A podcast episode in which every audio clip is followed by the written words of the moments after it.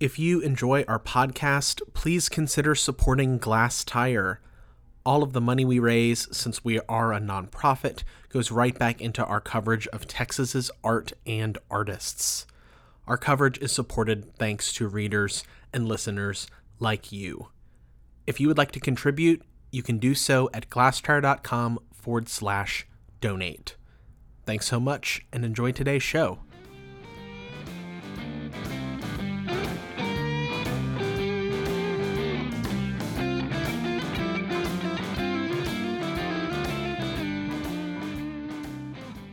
Hello, and welcome to Art Dirt.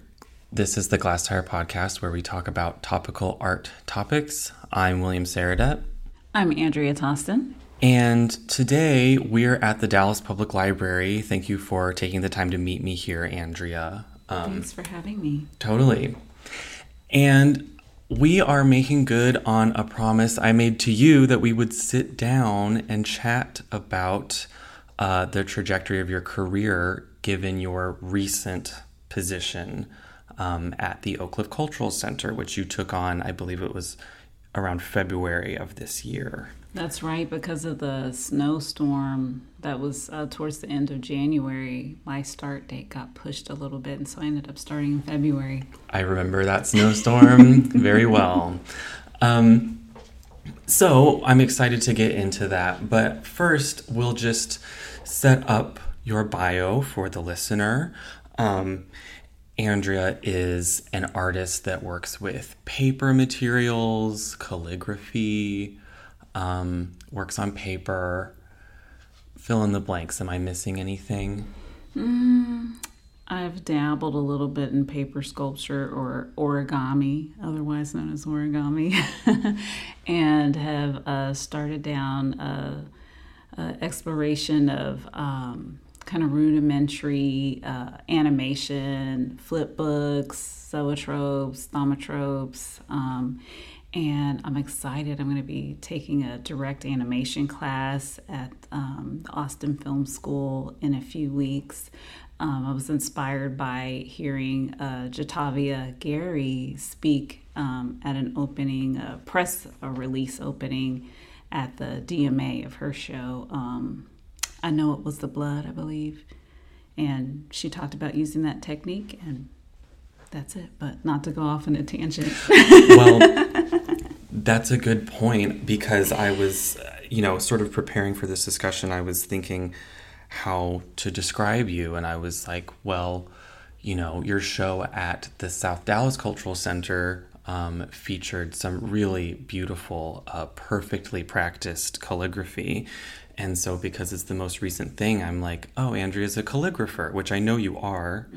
Um, but then I was like, oh, yeah, I wrote about your exhibition at Terrain Dallas, which is Iris Bechtol's kind of private exhibition program that she does personally. Yes. Um, and those were origami paper sculptures that were sort of like intentionally exposed to the elements, as all of the programming at Terrain Dallas is. Yes. Um, so it's just, I was trying to find the connections and the through points. And you do work with paper a lot. Um, and given that my education is printmaking, you're like using paper about as much as a printmaker would, but you're kind of always finding different ways to interact with it. And now, given that you're working on an animation education. Yeah, I, I really do. Um, enjoy exploring all the different ways that I can um, present works on paper. And um, with the origami, uh, I think that was just another way for me to also um, explore the tactile nature, um, that simultaneous feeling that paper is at once very strong but also really delicate. I love that um, because it reflects the um, ephemeral nature of moments, but also the lasting memories, lasting histories. Um, so it dovetails nicely with uh, the subject matter that I'm often ad- often addressing in my work. I just mentioned a couple exhibitions uh, that I saw in which I saw your work the South Dallas Cultural Center as well as Terrain Dallas, and you've exhibited at many other spots within Dallas, and I want to say across the state. Is that right? Galveston um, with Dennis Nance, I was uh, just so blown away and honored to be invited by Dennis Nance to present in um, going through a, a phrase. I want to say face, going through a phrase with a wonderful group of, of people who just happen to be women uh, who are also text based artists. Fantastic show. I saw the press release. I can I can imagine what it looked like. I've been to that space. Um, I was looking at uh, an artist statement. I want to say it was from your most recent exhibition, and just to kind of look to you for how you would regard the themes that you're working with in your in your art practice. And correct me uh, but the three that stuck out to me were social constructs binary thinking and language in general. Am i on the right track there?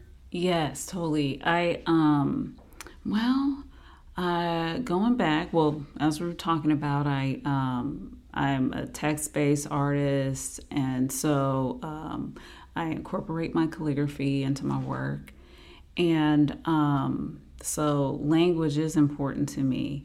And then thinking in terms of my ethnic background, my racial background, my uh, my ethnicity uh, includes um, Creole uh, from my dad's side, being from Louisiana, and Jamaican, my mom's side, being from Jamaica. And uh, so I'm black on both sides that's my racial um, background. And um, language is important in American history, in particular, just given all of the different um, ethnicities that make up our society.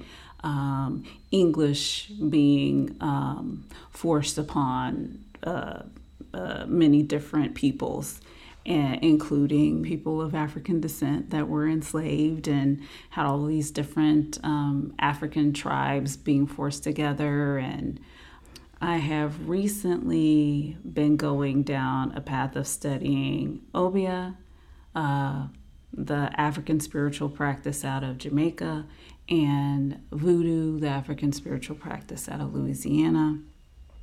And in those studies, um, I've discovered the importance of religion, language, um, just all types of cultural elements. And so that's where it just all gets wrapped up in there. I'm as you're describing this, I'm remembering uh, the exhibition you had at Erin Cluley Projects, yes. which is also in Dallas, and um, that similar to your show at the South Dallas Cultural Center a lot that work was a lot of graphite calligraphy.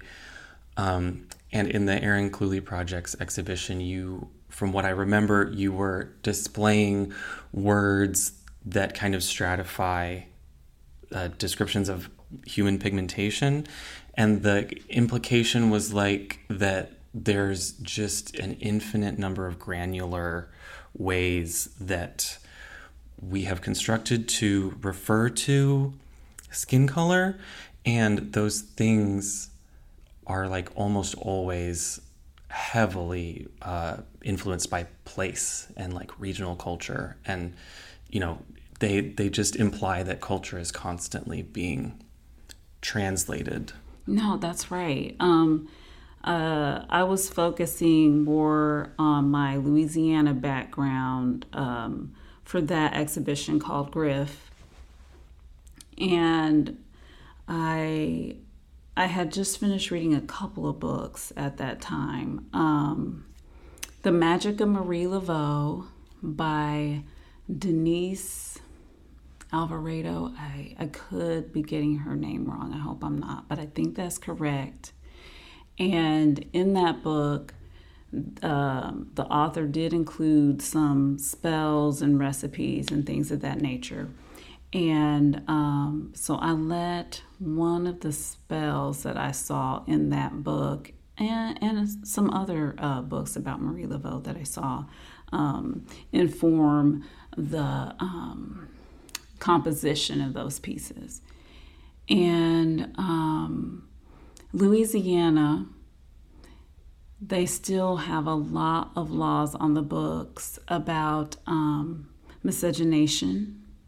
Uh, given the history of uh, the Spanish and the French and uh, the Americans um, being over that territory in the past, and uh, of course, America to this day, um, there were a lot of laws that were put on the books to, um, um looking for the right word, uh, control, contain, um, direct the um, black people, um, enslaved, and free people of color in that area and, and across other parts of the United States, but just to stay focused and focus myself, I'm, I'm, mainly just focusing on my own family histories.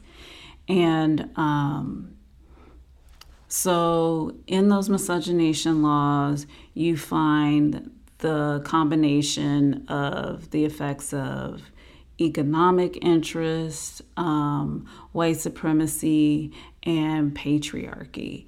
And so these uh, social constructs and social constructs, I'll leave it at that, um, just really uh, all uh, came together in informing um, the words that I chose to put into those pieces.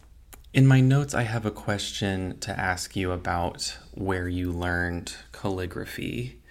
Um, and maybe you're one of those people that taught it themselves, uh, taught it to themselves. But um, one reason I bring it up is because in college, I knew someone who was uh, a part of the Dallas Calligraphers Association or Society, something like that. And I think seeing your work, uh, for me, it's really rewarding because not only is it like exquisitely applied calligraphic talent and uh, skill, it's very obvious that you've worked on this a lot. Um, you're also applying it in a way that is obviously conceptual art. It's uh, aesthetically, it's a little more interesting than just seeing words on uh, written on a page, which is still beautiful. So I just wanted to know um, for myself, where did you figure out how to do this, and what styles were you drawn to? What did you glean from studying this? Well, at first, I took my first calligraphy class when I was in middle school, and um, we had these things called mini courses, which now I imagine that they were trying to give the teachers a morale boost and were like, hey, you could teach the students something you're interested in. I'm sure they were like, well, you could also just pay me more. That would be nice, but okay. And so, and so I remember I took um, calligraphy and I took French. And um, our calligraphy teacher started us out with uh, the elegant writer markers, just those chisel tip markers. I think you can still get them at like Michael's, stuff like that.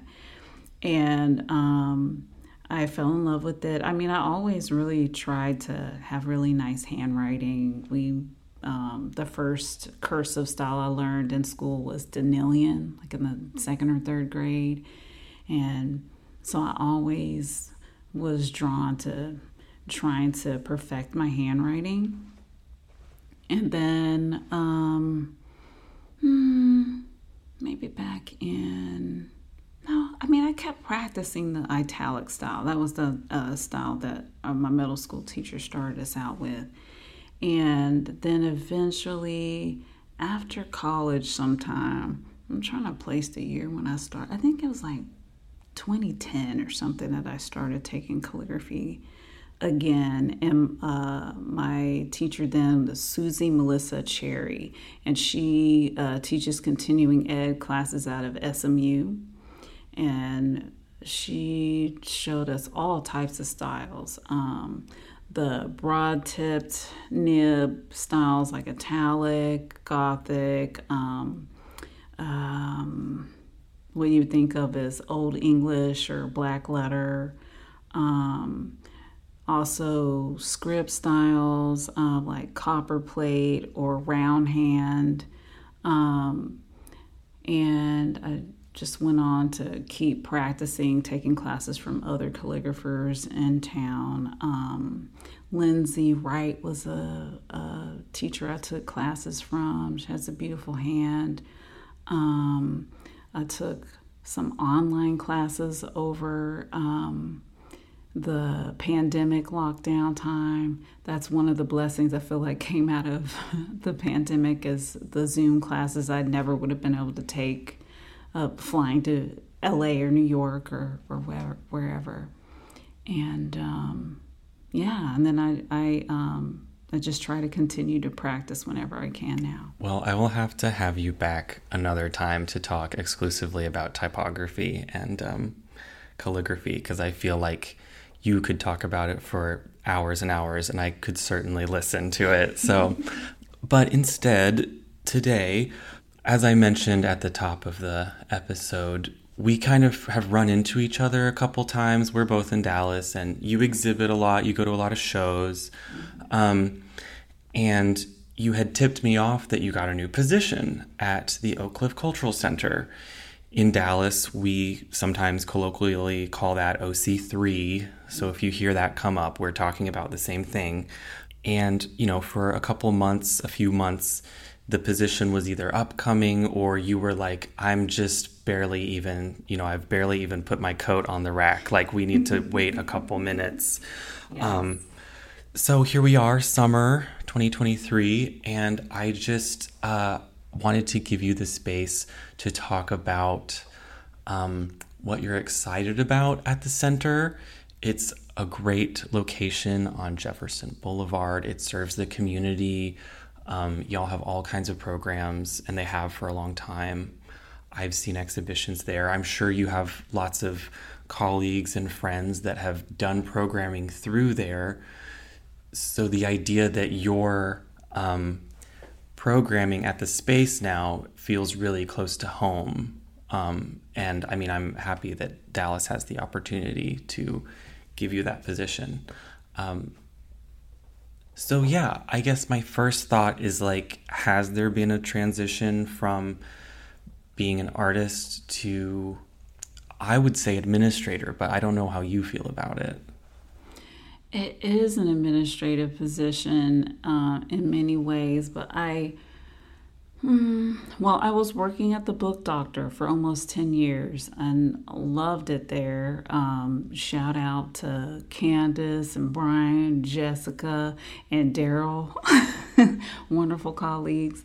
And now I work with Rafael Tamayo, he's my manager, and Iris Bechtol, who we mentioned earlier, um, early, early supporter of my work, and super excited to be working with the both of them. And I um, had actually exhibited work um, there with my uh, friend uh, James or Jazz Martis uh, at the Oak Cliff Cultural Center. And um, yeah, it's wonderful to be working there now. There has been a transition. As a matter of fact, I have given myself um, the um, the instructions to only allow for very little outside projects. Like I um, am not doing outside calligraphy um, uh, commissions right now. I'm not really teaching right now. I'm only allowing for working at the Oak Cliff Cultural Center and um, doing this collaboration with my friend Elisa Banks. We're doing um, an art project based on Louisiana Creole and Jamaican Nation language and trying to figure out how to um, hopscotch my own art practice back into the mix. The work entails a lot more of my executive functioning skills, like planning and answering emails and um, having meetings. Um, and so it is different. It's a it's a different um, way of operating on a daily basis. But I uh, fully intend to continue to create, and um, I'm so excited to have uh, just finished participating in an exhibition uh, curated by Aaron Stafford and Hyde Fontenot over at Kirk Hopper, the ATM show. Um, uh, was a, a wonderful experience. And that's ATM, as in Artists Talk Movies, which is a podcast that Hyde and Aaron um, still produce. They record with each other. They usually have a guest on and talk about film. Yes. Go figure. Yes. Oh, and, and I had the pleasure of being on that show, hence uh, being able to be in the group show, the visual art. I'm glad to hear that you still plan to continue your artist practice. Um, and I, I know what it's like to have administrative obligations. Um, it's interesting to think about, uh, at least for me, you being in this transitionary period into full time administrating a cultural program for, I should point out, it's one of the galleries, one of the cultural centers uh, that's run by the city, um, which is so important for our city to have places where people can go to pursue cultural exploits or see them and just know that that's happening in their city. We're in the Dallas Public Library right now, and you know, it's just a massive resource to us, and you're a part of that now. Yes. Sometimes I think my administrative experience, while it has paused certain creative output I used to have, you know, we're human beings, we like grow and change. So years later, I'll like, you know, just run, I'll be kind of doing a productivity task, and then I'll be like, oh my gosh, this is like, this is how I need to run that drawing program I was going to do, you know? Yes. Like, I wonder if you, you're, again, it's only been like February since you've been working in this capacity. So I feel like the first year is always a big lesson in general. Um, I really, f- I, I'm excited because I feel like this is the right time for me to have gotten this position because with everything that's going on, I feel like community is imperative. And I- did start to feel myself um, get a little caught up in um, hmm, not necessarily feeling hopeless, but sometimes starting to get a little overly worried that maybe it's too late for some things like the earth or or um, to make adjustments to what I like to call the unholy trinity of um, capitalism, white supremacy, and patriarchy. But um, in starting this position, I really feel like I'm now able to have my work organically be a part of what we need to be doing to be in community with one another in a way that is joyful and um, hopeful uh, at the same time that it moves us forward. Mm, Not to be so binary about it, but um, yeah, just keeps us in community in, in a joyful way that will um, help keep our imaginations active so that we can reimagine um, how we're operating society. Because I, I can feel um, and see, and um, on all kinds of levels, um, cognitively, I, I can see that most of us are not excited about how things are going. I keep mentioning that you know you're in the first year uh, of this of this position, and I apologize for like overemphasizing that. Um, it's just that I feel like it's taken me X number of years to get into a really comprehensive annual routine, um, and by that I just mean that like at any point in the year, if you can project what you will probably be doing, mm-hmm. it reflects a sense of wisdom and experience. So, year one of uh, doing programming for a cultural center for the city of Dallas um, is feels like a really exciting time. I wonder what's in your imagination for how you, having been a long time creative Dallas resident, what you're like thinking that you can and will contribute to the community, the cultural community of Dallas. I'll answer that by talking about what I've come in with so far. We started off with um, spring break camp, and Tierra Francois uh, came and did a fantastic job with the students. Um, she's a painter and um, and so much more. I, I, I, hesitate to call her um, just a painter, but um, she um, is just a, an amazing artist. And I was uh, happy to be able to invite her to run that spring break camp. Next, we had um, Danielle Ellis come through and give a presentation about queer spirituality that was really great. And um, then we had a free comic book day. That was really fun. Um, we had uh, Mars come and perform. Danielle Ellis is actually the one that um, introduced me to Kali Mars through her queer uh, spirituality presentation. Their music was um, uh, featured on um, one of the slides in the presentation. And then um, from the beginning, when I first came in, I was like, this is the 50th year of hip hop. We could have to do something. So um, in August, there's going to be uh, the equivalent of a festival activities. We're going to be uh, collaborating with the South Dallas Cultural Center, the Bath House Cultural Center, uh, Dallas Public Library, the main one. Um, and uh, Texas Theater. It's so awesome to be right next door to the Texas Theater. And um, uh, we're going to have DJ Easy Eddie D doing a panel discussion with some surprise guests.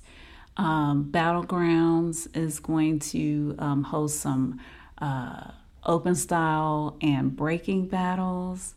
And uh, Money Waters is going to perform with DJ Leo J on the ones and twos. And so uh, it's gonna be it's gonna be so fun.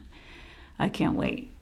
You listed off that bill like so effortlessly. Um, so OC3 has a professional on their hands, someone who can put someone on the poster and then recite them all uh, top to bottom. That's that's great.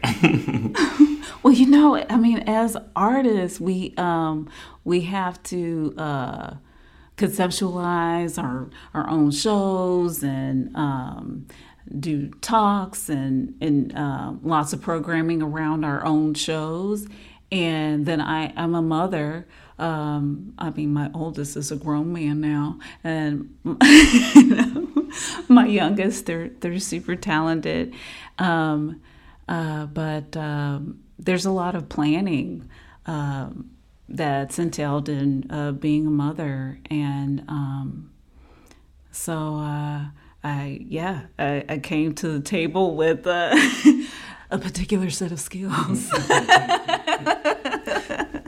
you know, there's going to be some people listening to this who maybe are looking for ways to get their work out there to be seen and also to make connections because let's face it that's how this art economy thrives we mm-hmm. all help each other yeah. um, so being that i have a city worker in front of me someone who both will see a lot of work um, promote a lot of work this year and deal with a lot of different people. Um, I wanted to ask you even even if it's you know uh, year one, um, what kind of artists do you love working with? Well, definitely artists that like to be in collective. Because, like I mentioned earlier, uh, it's imperative that we are in community. Um, and I mean, I, off the top of my head, I would say that's the the first thing that comes to mind and the main thing that comes to mind. Um, since I'm curating mainly the multi-purpose space, um, and Iris is curating mainly the uh, visual arts gallery. Uh, well, it's all hands on deck though at OC3. Um, but um, the multi-purpose space will host music, we'll host poetry, we'll host visual arts, uh, we'll host dance, um, uh, camps, like I mentioned before. Uh, right now, we have a School of Yes camp going on in uh, both the gallery and the multi-purpose space. Um, so, yeah, artist that uh, is in collective and in community. Uh, it's going to be great. As I, I really see um, my main uh, point of being in my position is to get city dollars into artists' hands, public hands. And with that, we are going to wrap up this conversation today with Andrea Tosten, the Cultural Programs Coordinator at the Oak Cliff Cultural Center. Thank you for speaking with us today, Andrea. Thanks again for having me. It was a pleasure. And we'll be back in two weeks with another episode of Art Dirt. In the meantime, please be sure to check our statewide exhibition and events calendar. And if you can, go see some art. Go see some art.